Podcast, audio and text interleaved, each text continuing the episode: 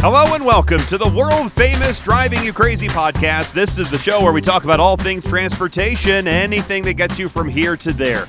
I am the traffic anchor and transportation reporter for Denver 7 News, Jayson Luber. And if you want to be a part of this program, then please give me a call on the listener hotline. That number 303 832 0217. That number one more time 303 832 0217 seven.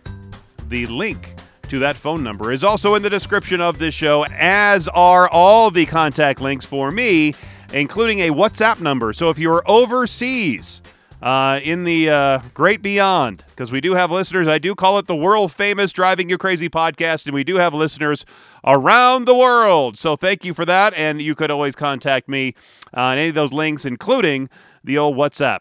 The push to autonomous vehicles continues to move forward. But what will be first? Self driving personal cars, rideshare, buses, delivery vehicles, semi trucks? Well, the company IDTechEx says autonomous trucks make the most compelling case for automation in heavy duty vehicles. Now, I found that information to be fascinating, so I invited Dr. James Jeffs to come back here on the show and talk all about it. Dr. Jeffs received his PhD at the University of Warwick, focusing on thermal management for electric vehicles using complex heat pump systems. Well, he's joining me from England right now. As I said, world famous Dr. Jeffs. Welcome back to the world famous Driving You Crazy podcast. Hi, Jason. Thank you for having me back. All right. So, in uh, it, it was about this time last year, episode number 214, that you and I talked about your prediction that human driving would be outlawed in 25 years. You also said that autonomous cars would match or exceed human safety by 2024. Well, with one year behind us now, since that time, do you still feel that way? Uh, in some ways, yes. Um, you know, we've since then we've tracked the performance of the autonomous cars running around California, and they have improved. Uh, so the way we measure it is by looking at the num the average number of miles they can manage before the safety driver has to take over.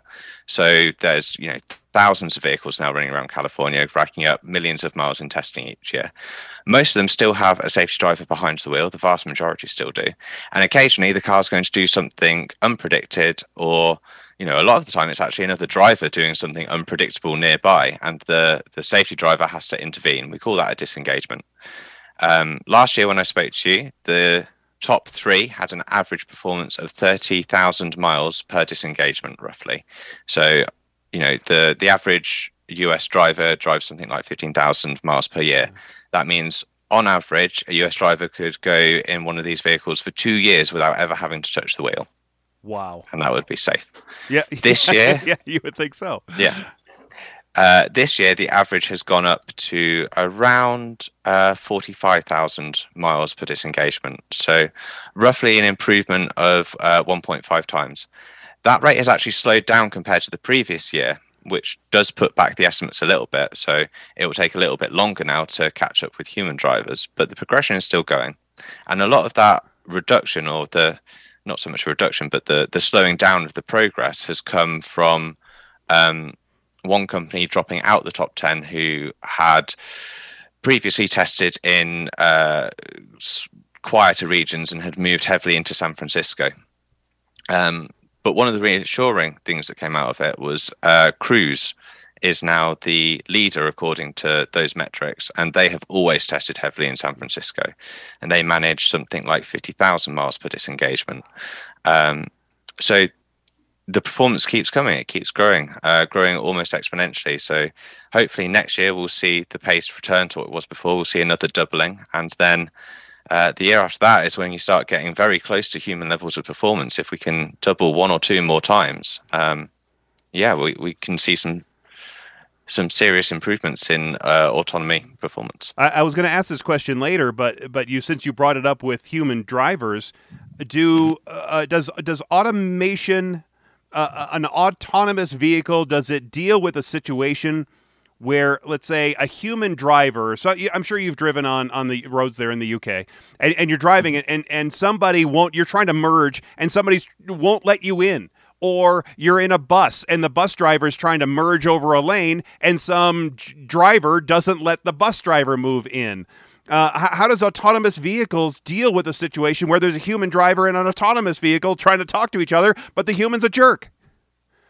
Uh, it's something that comes up occasionally, yeah. Uh, I, I, think different autonomy companies handle it quite differently. I've, I've heard reports. It's not something I've experienced. Uh, you know, most of the time I, am dealing with statistics rather than hands-on experiences.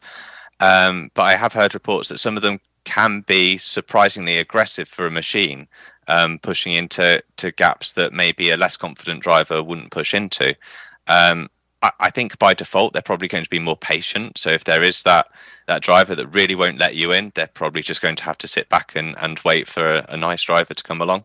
Um, but certainly human behavior is is one of the biggest challenges and i wrote about it last year i i, I spent a good few days reading through all of the crash statistics um, or the crash reports from California. So, you know, every time one of these autonomous vehicles is involved in a collision, uh, the company has to report it. And there were quite a lot that were you could put the crash down to just the poor performance of a human driver. Uh, you know, there were some interesting ones like the autonomous car just getting rear-ended, and the, the theory there is that the driver behind is curious and trying to get closer and see what's going on, and then just has a, a mistake. Um, see some quite humorous ones as well. Uh, so there was an occasion where an autonomous car pulled up behind uh, a regular car, and the regular car had its reverse lights on. And the, the driver ahead managed to reverse to within three feet of the vehicle, stop, and then reverse into it. Um, so, yeah, you get the occasional odd one. And then you get some ones you, you look at and think, wow, an autonomous car just couldn't do that. So, there was a crash from a driver who was evading the police there was a, a crash from a driver who um, went over a red light. Those kind of situations where you think if, if the autonomous system is performing care, uh, as it should, then you know an autonomous system shouldn't be involved in a high speed chase with the police. That's not okay. that should be something that you can program out and never have it happen. Uh, unless uh, the computer is you know going crazy and decides that it wants to do something bad. It has now had full self realization, and then it, it wants to live on the wrong side yeah. of, the, of, the, law. Possibly, but I think that's I think that's beyond our design at the yeah. minute to make a computer that sophisticated. Oh, and the reverse thing reminds me of some of those insurance scams that you see from Russian dashcam videos where somebody's reversing just to uh, pretend that it was a rear end collision, but it was the person driving into the person uh, that was ahead of. That was that's uh, that yeah. came right to mind. Uh, and you've got to you, you know wonder how that would be possible with an autonomous car just you know mistaken forward for backwards or you know autonomous car hopefully will never try an insurance scam right uh, my guest is dr james jeffs he's a technology analyst at IDTechEx you can read all about this uh, uh, this study in the description of this show because in this new IDTechEx report it's titled Heavy Duty Autonomous Vehicles 2023 to 2043 Trucks, Buses, and Robo Shuttles. And that link is in the description of the show. It has found significant activity in the autonomous heavy duty and commercial vehicle space. So let's look at autonomous trucks. Why do you think they make the most compelling case for large autonomous vehicles? Um, well, not only large autonomous vehicles, I think they they could possibly make a more compelling case over the robo taxis as well. And the main reason is it it makes a lot of sense, especially what they're trying to deploy on. Um, so all across the globe, we've got driver shortages. Uh, can't get enough lorry drivers, can't get enough trucks on the road. All across the globe, we've got increase in the demand for freight, um, more e-commerce, more online shopping, uh, you know, more supply moving across the country, and typically a, a country's GDP correlates with its ability to move freight. It's a really important part of our economy. Uh, so there's huge demand to get more trucks on the road. That's that's the first part. Second part is the way it's being deployed is on interstates and freeways and highways, roads that are separated from pedestrians, separated from cyclists, uh, don't typically have stoplights and stop signs. Traffic flows in one direction. Um, no crossroads, none of those really challenging things that you find in cities for uh, autonomous robo taxis to deal with. And that really limits uh, the operational design domain. Um, so the operational design domain is is what engineers call sort of the the set of rules that a vehicle can operate in. So it's the the environment that it can operate in, the roads that it can go on, the uh, lighting requirement, the amount of daylight, the weather requirement, etc. And the more you can limit that, the more you can simplify it, the more challenges you remove. You, you, if you can simplify the ODD, it, it just makes the whole challenge of automating much easier. And that's what operating on highways and, and interstates does. It, it reduces the ODD significantly compared to cities and it makes it a lot more achievable. So we've seen a lot of testing, especially in the Sunbelt region, you know, uh, Texas through to Arizona, especially.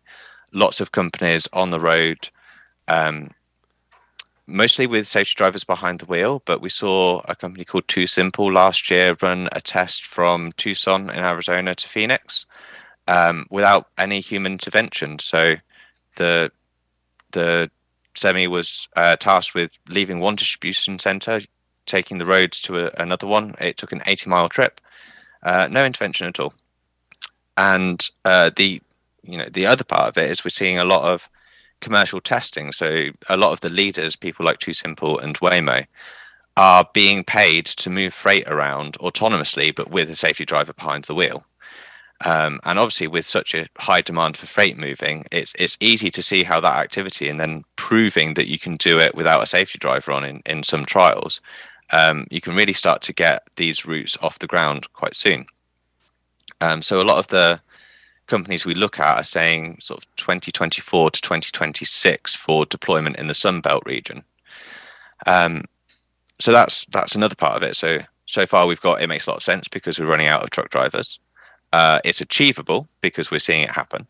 It makes business sense because we've already got sort of commercial and semi-commercial testing happening. Um, and then there's the fact that it can improve what it, it improves delivery times and it improves uh, uptime of the vehicle and sort of profitability per vehicle because drivers have a limit. You can't drive 24 7 as much as you might like to. There's there's laws in place that say I think US drivers are limited to 11 hours in a 14 hour period, something like that per day. Um, that limit doesn't exist for autonomous. So uh, an autonomous vehicle can travel twice as far as a human driver in the same time. And you know, there's if you think about that, there's some really good business cases for doing that. So it means in an 11 hour limit, a human driver has a, a range limit of about 600 miles, say something like that. Let, let's say it's 600 miles. Um, that means if they need to do a 700 mile journey, it's going to take them two business days to complete it. They can they can do the first 600 on on day one, and then they have to do the remaining 100 on day two. Um, but an autonomous vehicle would be able to deliver that two hours later on the on the first day.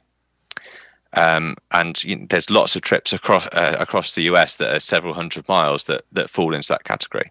You've then got the really big trips, something like Maine to Los Angeles, something that's going to take a human driver the best part of a week to complete, whereas a autonomous truck running 24/7 could do it in less than 3 days. That might be the difference between sending it on air freight or sending it on the road and cutting costs that way. So there's a, a lot of business cases to it. Then there's the stuff that you might not think about, like autonomy should be safer, right? That's what we're going for. We're saying that uh, you know, my previous report said outlawed by 2050 because it would be so safe you wouldn't possibly risk a human driver on the road. Um, if you can cut the number of accidents, you keep up time of the vehicles again. You, you increase the uptime. If you can, you know, protect against unforeseen damage and unforeseen repairs, that increases your fleet uptime. So there's so many reasons that autonomous trucking makes a lot of sense. It's really fascinating. Uh, all those points that you just made is there also any truth to technology advances in uh, semi trucks or in the trucking industry that haven't yet been put into cars because of all these advantages of semis being autonomous uh, first before that we before we see it with uh, personal passenger cars? Um, so in terms of the the personal aspect, there's there's the same trickle down effect in um, the autonomous trucking as you see in sort of the OEM testing on, on personal car side. And that's the companies that are pursuing level four autonomous trucking are, are making these sensor suites and making this technology. And it's, it's getting trickled down to um, trucks that can be bought by fleet operators, and then human drivers will benefit from that as well. So, you know, we talked about uh, these trucks being deployed first on interstates and freeways. Obviously, that doesn't account for all of trucking, and the way it will it will start out will be there there'll be certain routes that are autonomous ready and the the truck will be able to go driver free on those routes. But for the rest of the time it's going to have to be driven by a human. And during that time there has been work on um, you know sort of ADAS for trucks advanced driver assistance systems for trucks and helping the driver still. And and certainly driver assistance for trucks is coming along in terms of that technology getting to consumer vehicles, I, I'm not sure if it makes that transition. I think they tend to operate quite separately. Um, but we do see the OEMs who are pursuing uh, high level autonomy, uh, some of that trickling down to consumer vehicles. So uh, the Mercedes S Class, for instance, is getting level three certification in Germany. So that's quite a, a, new and big step because the industry has been stuck at level two for a long time. So we are now starting to see level level three emerge, and you know it's hard to attribute that jump to what work Mercedes and Daimler have done elsewhere in their autonomy projects. My guest is Dr. James Jeffs. He's the technology analyst at IDTechEx. We're talking about the report that he has out called Heavy Duty Autonomous Vehicles 2023 2043 Trucks, Buses, and Robo Shuttles. And you can read that, get to it uh, from a link that's in the description of this show. Uh, do you see a time where these trucks are going from hub to hub, not just necessarily, I, I, I, they, they'll have to stop for fuel in some way when they're coming, let's say from New York to Los Angeles, but maybe they you have a uh, a tractor that's going with the trailer going from one hub to the next hub to the next hub to the next hub, and then you'll have local drivers, maybe human local drivers, taking it that last mile. Oh yeah, I, I definitely think that's the way it'll be. Um, certainly to start with, possibly in the long term as well. And um, you know, one of the things, one of the oppositions to autonomous trucks is the existing truck drivers think it could take away from their jobs. Um, I see it as actually bringing, possibly bringing more truck drivers in, because you'll be able to f- fulfill those really unpleasant journeys, those you know, Maine to LA, the kind of journeys that is going to keep you away from home for a couple of weeks at the time, keep you away from your family. Uh, if you can replace those those really long journeys with autonomous trucks, you do create, you know, that that truck isn't going to finish at a distribution center. You're right; it has to do a last mile. It has to get from the outskirts of a city into the city or into the surrounding areas, and that might change truck tr- truck drivers' roles from these people that cross the country to a much more local job. So um, you'll be able to have truck drivers operating much closer to their city. It'll be a, a day job where they can drive out to distribution center, do a day's work, and then drive back home to see their families.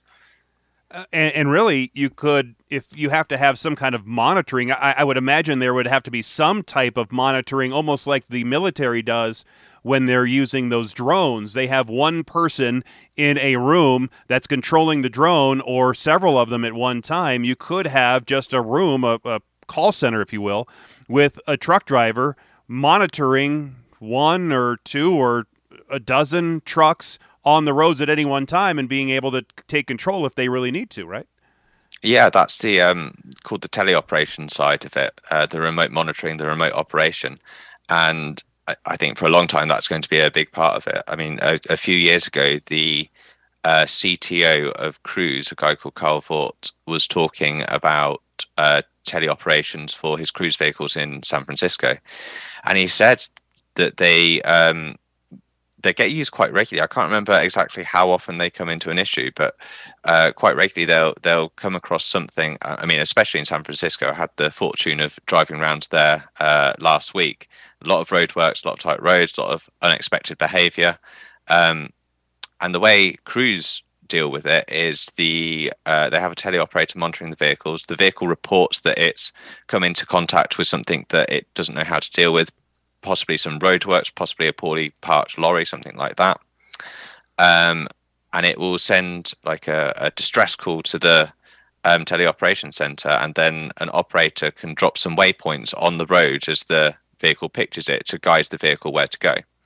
and obviously it will be learning from that as well so it'll be able to record oh in this situation this is the kind of behavior that i need to do same thing will be in place for trucks um, and yeah across the industry we see it range from that kind of supervisory level uh, interaction with uh, to more um, direct interaction as well so there are some companies where if the vehicle gets into trouble they actually have um, simulated controls back at a teleoperation center. They've got a wheel and pedals at a desk, and they can take direct control of the vehicle. So there'll be those additional jobs as well, where yeah, you probably it probably won't be one to one supervision because then that's that's not hugely better than just having truck drivers on the road. Um, but maybe one supervisor could be responsible for for 10 vehicles or you know there'll be a, a person to fleet size ratio that I, I guess it, it depends on how often the vehicle needs help. If if it you know if they don't need help very often, you don't need many supervisors. It's pretty interesting thinking about this, and as as you mentioned just a moment ago, how Daimler is working on Mercedes is working on their autonomous system. Well, uh, all the automakers are working on their own autonomous system. Is, is having all these different companies working on autonomy independently from each other making it diff- difficult for these trucks or any of the vehicles to work together on the roads at the same time. Basically, uh, so it, it, doesn't matter if I drive a Chevy and you drive a VW, we are the human operators, so it doesn't really matter what vehicle we're driving. But each company is making their own uh, autonomous system in those vehicles that's driving the vehicle. So it, it, are they doing it in different ways? that could be a problem, or are they able to work together on the roads at the same time? Uh, yeah, I kind of I, I see what your point is. Um, I I guess the answer is that everyone's working to the highway code. That's their standard that they're trying to meet. And I mean, that's the idea for drivers, isn't it? We we read the highway code, we understand the rules of the road, and then we can all get along.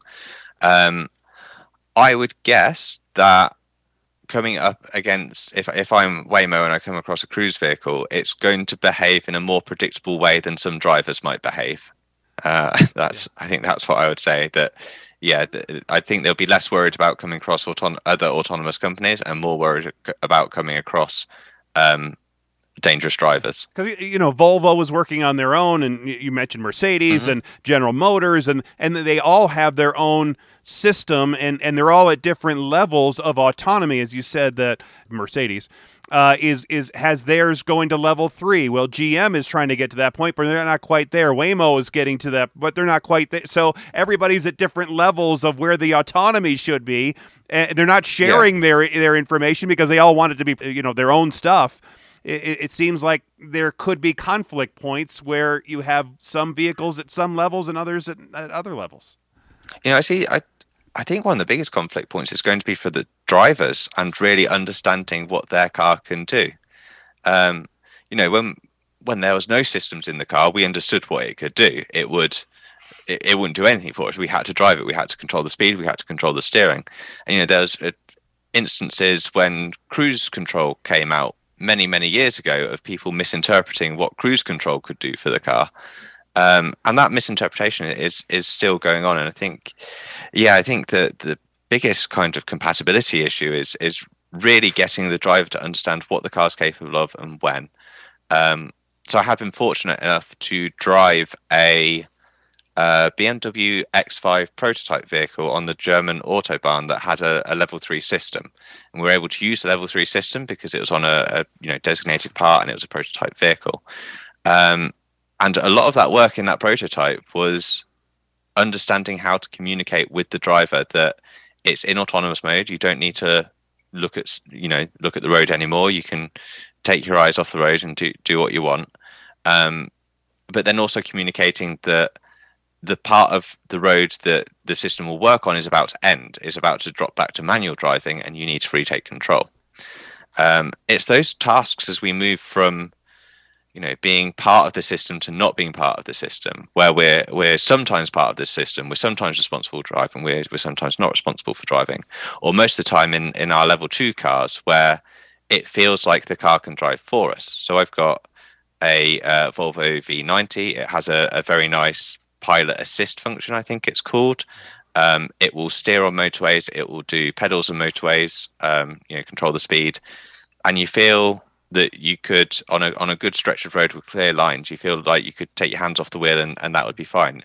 Um, obviously, you can't do that because that's not what the law is. But you know, for some who, who like unlike me who don't keep track of the laws, don't know the ins and outs of what these systems are capable of and what you're legally allowed to do with them, I think it can be it can be quite confusing, quite misleading about you know what, what are these systems capable of and what can I use them for. But but on on the autobahn especially, isn't that a, a highway that that you really want to drive it yourself. You want to hold the wheel. You want to feel yourself hitting the gas. You want to feel the road under you. You don't want to have the car drive for you. I mean, that's that's one of the most iconic roads in the entire world where you want to drive it, right? Well, this uh, this was the autobahn around Hamburg, which is uh, a restricted part within the city. But yeah, I think there's a, a lot of a lot of Germans probably wouldn't use that feature on the unrestricted autobahn. Yeah, you would think so. Uh, yeah. Uh, will autonomy, especially in the trucking industry, as we as we talked about a little bit ago, it's probably going to lower prices, right? It's probably going to bring down the costs if we have fewer drivers, if we have more efficiency, if we're doing it in one day instead of having to take two days. It's probably going to lower the prices of all the goods they deliver, and that's probably good for everybody. Yeah, so uh, it's quite a few cost lowering aspects of it. Firstly, there's yeah removing the driver. So um, from what we've seen of the commercial testing so far and people that are releasing final uh, financial statements, it looks like the going rate for autonomous freight is going to be right at the bottom end of what you could expect to pay for today's freight. It's um, getting towards sort of one one fifty uh, dollars, one dollar fifty per mile, um, like for the whole vehicle uh, compared to a range of sort of one dollar fifty up to up to four dollars, um, and that cost saving is going to be coming from removing the driver. Obviously, the driver is a huge part of the operational costs.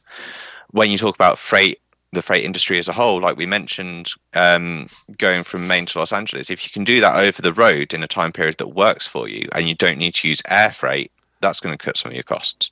And then there's the unforeseen stuff. If you can eliminate accidents you eliminate repair costs and you eliminate well you severely reduce insurance costs so you've got those cost savings as well so yeah there's there's going to be cost savings um, from a few aspects and, and not all so immediately obvious well, and speaking oh. and, and speaking of that, don't uh, autonomous vehicles? Do you think they might get better gas mileage under the piloting of a uh, of a of a computer? Uh, because if you have a dri- a human driver, right? It, just like I said, you want to feel the the car on the autobahn, you want to hit the gas. Well, you're probably not going to need as much frequent maintenance. You're not going to be uh, having somebody with a lead foot if you're if you're an autonomous truck. You're, you're not going to be riding the brakes as hard, so there's probably less maintenance. There's probably better fuel efficiency for the whole trip.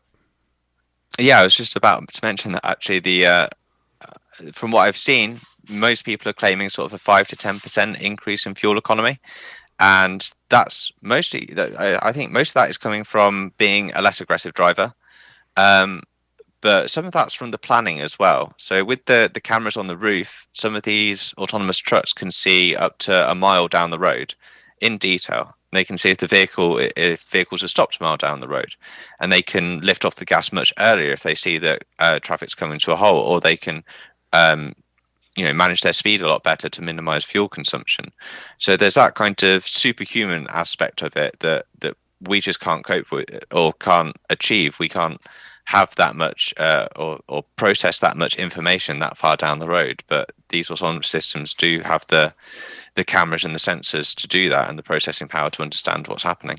Uh, it just triggered my uh, a, conversation I had with uh, somebody from TomTom not too long ago and mm-hmm. where you could have their data or, or Waze or, or any of those systems have their data intrig- in, integrated with a autonomous truck, so they would already have that flow information in the truck, so it knows that there is that mm, uh, traffic jam, not just when it can see it a mile down the road because of the lidar, but five miles or 10 miles or 20 miles down the road and maybe takes an alternate route so it keeps on moving instead of sits in the traffic jam and waste fuel and it can keep on moving.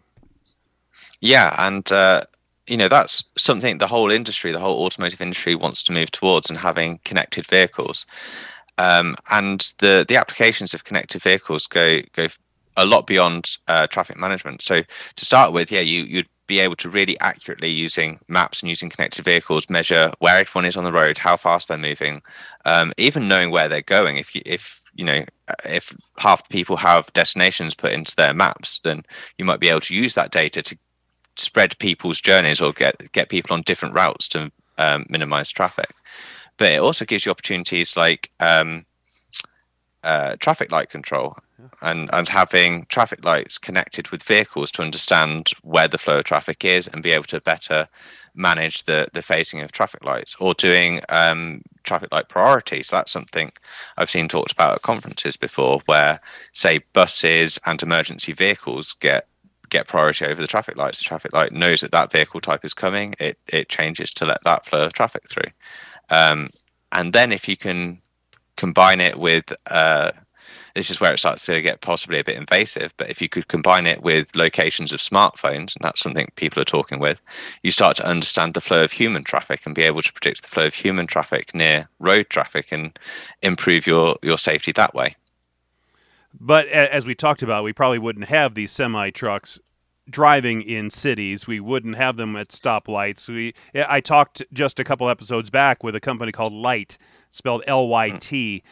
And what they do is they're trying to use their technology to uh, uh, get a better flow or priority for uh, buses so it can keep the transit moving better through traffic lights. And the same thing with emergency vehicles because seconds count when it comes to first responders getting to somebody who's having a heart attack or choking or a stroke or something like that. If they can get through the traffic lights faster, there are systems with the strobe lights on the top of an ambulance or a fire truck that can trigger the traffic light or the signal to change the light uh, to from from red to green. But if uh, the signal knows that the traffic can be pushed away because the fire truck is coming a mile back and have that all cleared, then they can keep on rolling a lot faster. Yeah, so you're right that we still won't have the autonomous trucks in in cities, but trucks will need to go into cities, and we can use those technologies to benefit human drivers as well and benefit human drivers. And it should be to benefit um, all drivers. There, there should be applications available, you know, uh, for all new.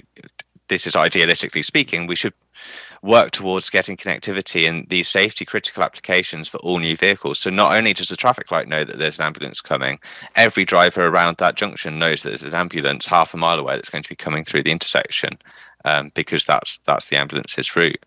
Uh, I mean, the main difficulty here is we're talking about new technologies that are going to that we want to benefit the entire fleet of cars. So it'd be ideal if everybody at the crossroads knew. But you know you drive around a city some some cars on the road are 15 20 years old. It's it's going to take a long time for those technologies to roll out. So you know even if every new car tomorrow was sold with these connected vehicle safety critical applications um, it's probably going to take 15 20 years for the fleet to catch up. Yeah my my wife's car is 10 years old my car is 9 years old and we try to we're going to plan on keeping them for as long as we can and keep them going. Yeah. So yeah, it's going to take some time to burp out the system, if you will. My guest is Dr. James Jeffs, technology analyst at IDTechEx. We're talking about uh, their report titled "Heavy Duty Autonomous Vehicles 2023 to 2043: Trucks, Buses, and Robo Shuttles." You can uh, read it right now uh, from the link that's in the description of this show. It's one thing to use autonomous trucks uh, to deliver. We saw this here in Colorado, in fact, uh, cases of beer from the Coors Brewery. They did a the secret run of an autonomous truck right during rush hour um, here in Colorado, and it, it seemed to work out just fine. But it's another thing to ask people to get into a bus or get into a vehicle where there is no driver. Uh, yeah. I, I would think if you're getting on a bus in, a city somewhere, you, you want to see the driver behind the wheel because it gives you that assurance that if something goes wrong, they're right there. Yeah, you know, the bus is a, a really interesting one because the driver is so important, not not just for driving the vehicle, but uh, they're a figurehead on the bus. They're the person of authority. They're in charge of making sure people have their tickets, making sure the bus is safe, helping uh, people with disability needs get onto the bus. Um, if there's any kind of altercation on the bus. when COVID was uh, at its peak, bus drivers were in charge of making sure everyone was wearing the mask that needed to wear their mask. Uh, so yeah, bus drivers have a huge role on the bus beyond driving. Um, something that's really built up over over the decades. And you know, buses used to have uh, a conductor and a driver, and the conductor would do all of that kind of stuff, and then it got rolled into just the driver, and it's it's actually quite a lot to ask the driver yeah. to do.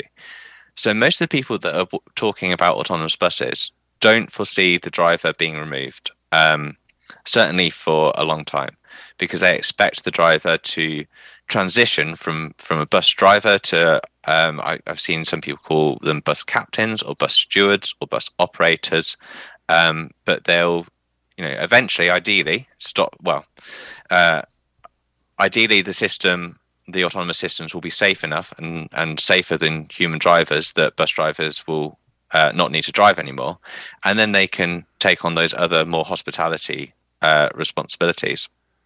But then, you know, if the bus driver is still on the bus, what are we gaining? And uh, the answer comes back to safety. And uh, you know, I've heard uh, departments of transport just last week talk about trials of autonomous buses and what they see as the benefit of autonomous buses.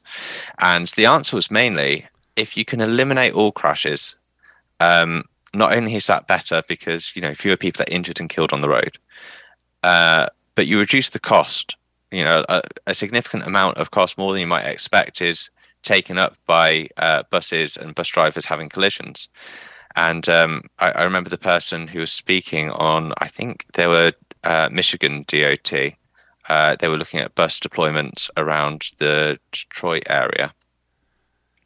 Um, they were talking about the the system they have in Michigan, where the most experienced drivers get to choose their bus route first. Mm-hmm. They get the first pick of the routes they want to do.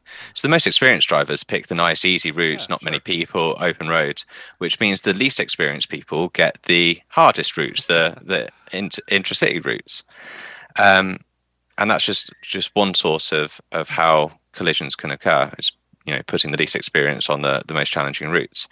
Um, but if you can eliminate that, you save downtime of the bus for unexpected repairs. You save costs, and those costs can be put straight back into um, the bus service. So it, it's quite conceivable you'd save enough money per year to buy some new buses, get new ro- routes opened, that kind of thing. So it's not so much about you know eliminating the driver and saving a lot of costs there, but improving the overall safety and, and using that saving to then expand your capacity and, and open routes that were previously not fiscally viable and not that there's much of a pay difference between, let's say, a conductor who would just be watching the passengers and making sure that they're doing what they're supposed to be doing or not getting into fights or, or help getting them up and on the bus.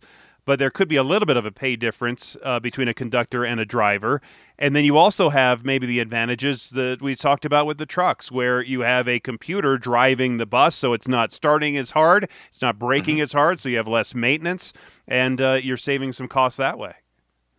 Yeah, you get all of those benefits, and, and in terms of the jobs, it's um, you know, it's it's not something that bus drivers should be fearful of. That autonomy is coming to buses. Um, it's it's definitely going to, in the long term, redefine the role. But the people that are, you know, departments of transport that are working on bus auto, autonomous bus deployment are really considering what the changes to the um, the recruitment and the job vacancies and you know the the kind of roles available, what what those changes are going to be, and they're they're working on coming up with a, a list of jobs, and some of them are going to be brand new that autonomous uh, buses are going to bring. Um, and yes, of course, you'll we'll get the cost savings from the improved uh, efficiency as well. Then there's there's some other things that autonomy can bring as well. Like for example, it can do really precise bus stops. It it, it might sound um, a bit trivial, uh, but certainly in the short term, it's something that an autonomous system, you know, if you ask it to put the bus in this precise location, it will do it every time. That's something that it can manage. What it can't manage, or what is difficult for autonomy, is looking around and predicting what humans are going to do. So in the interim period, that's kind of an application that might come. We can get these precise, safe bus stops where the bus is moving itself into position and the driver is having a good look around the vehicle and making sure there's nothing the system is unaware of. And then the final benefit that it can bring is to depots. So at the end of the day, all the buses go back to a depot, and a few bus drivers have the the task of moving that those buses around the depot, getting them to cleaning stations, getting them to refueling stations, getting them to maintenance stations, etc. If all of those buses were autonomous, they could move around the, the depot on their own in a synchronized manner. It wouldn't, you know, that's going to cut down on the people that you need inside the depots. It's also going to cut down on, um, you know, that's a one of the big causes of um, collisions and, and incidents and accidents of uh, you know humans interacting with buses in depots in the dark in confined areas where they're walking between buses and there's buses moving down narrow channels. It's a it's a brisk area that could be eliminated. My guest is Dr. James Jeffs, technology analyst at ID Tech X. Uh, do you think it's more feasible for autonomous buses to use routes that are, let's say, a closed road that cars aren't a part of, or or just short trips, or uh, uh, or maybe just long haul routes like we were talking about with trucks. Like for for here in the United States, we have the Greyhounds that go from one city to another city. It, maybe it's better for those kind of routes where the bus driver is driving for ten or twelve hours from one city to another. Mm-hmm. It's um it's a tricky one, isn't it? Because you know the majority of bus activity is going to be within the city. That's that's really where you want to target it and that's that's probably where the majority of uh, incidents that you want to reduce is going to happen. Um, i think the the big intercity bus journeys might actually be quite difficult depending on what roads they use. Uh, you know unlike the um, example with the autonomous trucks, you can't have everybody meeting in a bus stop on the edge of the motorway in the middle of nowhere at a distribution center. Uh, it's got to be, it's got to come from an urbanized area. So yeah, those those long ones, I would guess, might be one of the last to be automated. Mainly because I don't think it will have the same appeal as in the same benefits. Because again, removing the driver is going to be really difficult. Um, but also I think it, it could be one of the most challenging. Uh, I mean, it goes back to the operational design domain. Although cities are really difficult, it's a short, well-known trip. Uh, you know, it has a, a, defined route. It can you could start an autonomous bus working sort of a five-mile route, something that's that's not going to be hugely tricky, um, rather than trying to cross the country. And it's a different proposition from robo taxis because a robo taxi in a city needs to be go, able to go down every single road. So that opens up the operational design domain. But I think it, you know, the first ones are going to be a very well defined short routes close to cities. Um, but the dedicated bus route is is interesting. So uh, a company called New Flyer are testing in Massachusetts um, on a dedicated bus route between I can't remember what the cities are because my US geography isn't that good. I'm sorry. That's okay. Uh, oh no, actually, it's Connecticut. It's Connecticut okay. where they're testing.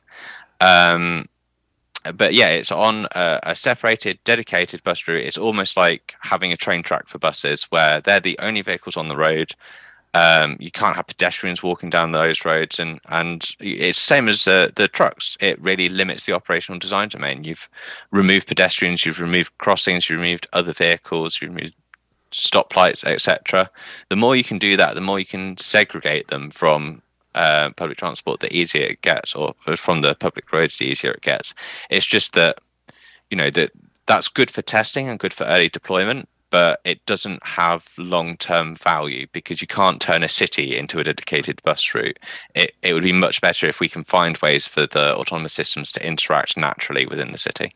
Yeah, you have these uh, small buses, these small shuttles uh, called robo shuttles in your report, and, and they are mm-hmm. one of the newest autonomous vehicles. It was about a, a year or so ago that I rode one of these things around the university or the Colorado School of Mines out in Golden, Colorado. Your your report talked a little bit about these vehicles, and, and it seems like they would be good for small, short, maybe uh, small city routes rather than a big city route because they're because the vehicle only held, hold, would hold and, and, we all had to sit down. We couldn't even stand up, even though they thought we could maybe in, in the future do that. It only held like six people, though. Yeah, um, it's it's a really challenging one because the vehicles look like they're going to have a lot of value. It looks like you'll be able to get a lot of people in them sat and standing. Um, that it will be very cheap because it's a very small vehicle, and they're all of them are designed to be autonomous. You, you, I don't think I've seen any that have a steering wheel and pedal in them. Yeah. You know, I, am sure the one you rode was there a safety driver with like a guy with a joystick. Yeah, yeah. well, he, he didn't even have a joystick. He, he had an iPad or some sort, so he was just yeah. yeah. he was just in the he was just sitting in there, and he made sure that we, at that time we had to have our mask on and that we would sit down and have our seatbelt on. Yeah, so I mean, it it looks good, right? You've you've got all that you, are maximizing the amount of people you can have in these these vehicles are smaller than the conventional car they're like four or five meters long uh, usually narrow the conventional car but you can get uh, like 16 to 20 people in them if you really maximize the occupancy the the trouble is they're just I, I, think it's very hard to do testing with them. Like you said, everyone had to be seated when you did the tests. Mm-hmm. They also have more restricted top speeds. So most of them are going to be going sort of 50, uh, 10 to 15 miles per hour. Yeah, this one could whereas, go 25 tops. Uh, did it go 25 when you were in it? No, it did not. 15 maybe, 15, 20 at best. Yeah, so lots of them will have like claimed top speeds of 25, 30 miles per hour. Uh, some I've seen higher than that, but in reality, they're not. They're just not allowed to travel that fast during testing at the moment. Um, and lots of them have very short testing routes as well. So most of the routes I see these vehicles getting tested on are sort of one to three miles, that kind of range, which might be okay. But at one mile, would you sort of walk to a stop to get this vehicle, or would you yeah. just walk to where you're going? Just, yeah, just walk. And, and, it was a real jumpy ride because it, it the computer system and the lidar and everything it was it didn't know everything so it, it was jumpy especially when it was getting closer to a stop because it didn't know if that was the curb that it was supposed to stop at or that line on the road was where it just it doesn't know anything just yet so it was yeah. just a real jumpy ride so that's that's a similar experience to one i had about a year ago as well testing one out in hamburg um, and from what I gather, it's not the experience that people are having in robo taxis. It seems that the the testing in robo taxis is is a lot more smoother, a lot less jumpy and jerky and unpredictable. Um, and I, I think the biggest challenge for them is it may sound obvious, but they're not cars. Yeah. Uh, and that gives you some really difficult restrictions when it comes to testing. So, because they don't have a steering wheel and pedals, because they don't have wing mirrors and, and other mirrors, uh, you, you can't class them as a car. So they have a, a, load of restrictions around that and what speeds they can do because they've got this guy with a joystick to take over rather than a robo taxi or an autonomous truck having a conventional set of uh, you know conventional steering wheel and pedals to jump in if things go wrong. That means you can take over at high speed but can you imagine trying to take over from an ipad no. at 30 miles an hour? No. Yeah it's going to be difficult. So you've got that challenge and then you've got the challenge of the autonomous system as well. And you know they're they're developing their autonomous systems but typically they're not hugely well funded compared to the robo shuttles. So, uh, sorry, the robo taxis. So Waymo and Cruise have in the region of five to ten billion in funding, um, you know, and a lot of talent behind them. These robo shuttle companies tend to be a bit smaller um, and tend to be not as well funded. So I, I think it's you know it's just a bit more challenging for them to develop really uh, high performing autonomous systems. Um, so yeah, you've got that that challenge of it, it's not a car and it's autonomous. It's going to make it more difficult to test and roll out. They're usually quite short test routes, and I think it's it's very difficult for them to show their true value until they can overcome that and test at full capacity, test on routes that are five to ten kilometers long, uh, test at full speed. You know, they, they need to overcome these bar- barriers to demonstrate that they are actually a, a really good transport solution. But they're also, you know, they're, they're going to get deployed in cities. They're not going to be a, an intercity solution. And they're competing with robo taxis, with conventional taxis, mm-hmm. bicycles, micromobility, walking for short distance, Scooters, buses, trams, you know. trains, yeah, motorbikes. There's a whole ecosystem in cities that they're trying to arrive at and be a new transport solution. And yeah, with their, their they're not quite showing what they can do in testing, and it's hard to see where they fit into the ecosystem. I, I think it's just compared to autonomous trucks, where we know what the demand is, we can see that they can do it. It's all very clear what the point is. At the moment, robo shuttles haven't quite shown what their true value is, and that they can do a job that needs doing. And it seems like these vehicles would be better suited for a place like a theme park, like Disney World, or an airport parking lot, where it's basically a closed system. It's it's going to help you get from a short distance that you really don't want to walk. You could walk, but it's be a little bit more uh, easy for you if, if you had the shuttle drive you uh, from the parking lot at work over to the main. Let's say you have a huge campus where uh, whether it's Apple or what you know, you've heard about these places that have these huge yeah. campuses. You know, you park way out in a outer lot, and and it just takes you eventually on into the main building. Yeah, something like that it could work for. Um, and obviously, the more we limit the operational design domain, the easier the challenge becomes. So, airport parking, like you mentioned, uh, a great use case. If you can replace those um, small buses, which are usually they're not hugely occupied. You know, you park your car at the airport, you get in a bus. There's like four other passengers in yeah. there. You don't need a full size bus for it. Um, you could do it with a fleet of those, and if you did it with a fleet, it'd be more regular. You wouldn't be waiting 20 minutes for the bus. There'd yeah. be one every every few minutes. So yeah, there's opportunities like that that are really good. Um, theme parks as well, like you mentioned. Uh, elderly residential areas uh, could be a really good one for them because you don't need to move particularly fast in those areas. It's it's very well controlled. You can't take away their golf carts. You can't. They, they all they want to do is drive their golf carts. That that's. I, I, maybe yeah. I don't know if you've heard about this place called the Villages north of Orlando, but all the old people there that live at this retirement community, they all have their golf carts all tricked out. So now now you're ruining the last best oh, years gosh. of their life. oh, I don't want to be accused of that.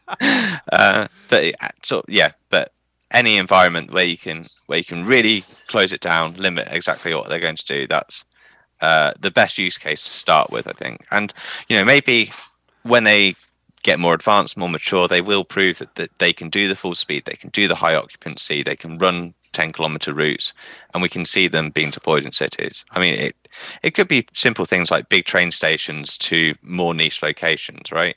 Something like that. Uh, I know I'm running out of time here. Um, th- there's only two things I wanted to. It didn't really fit into a, a, a, area of discussion. It was that uh, that Volvo. I, I, did a story uh, last couple episodes back that Volvo says they have a lidar that can see something like 200 meters away.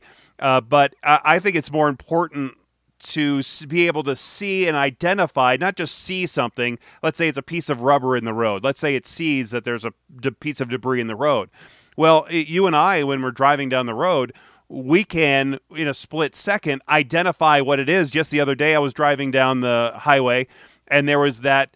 Uh, it was like a. Uh, I don't know, like a caution tape. You know, like that yellow caution tape, but it was red and it was all in a big jumble. Well, I, I don't know how well a LiDAR is going to identify that. I could, within a, a second, identify what it is, what if it's going to be a problem, how it's been floating around in the air.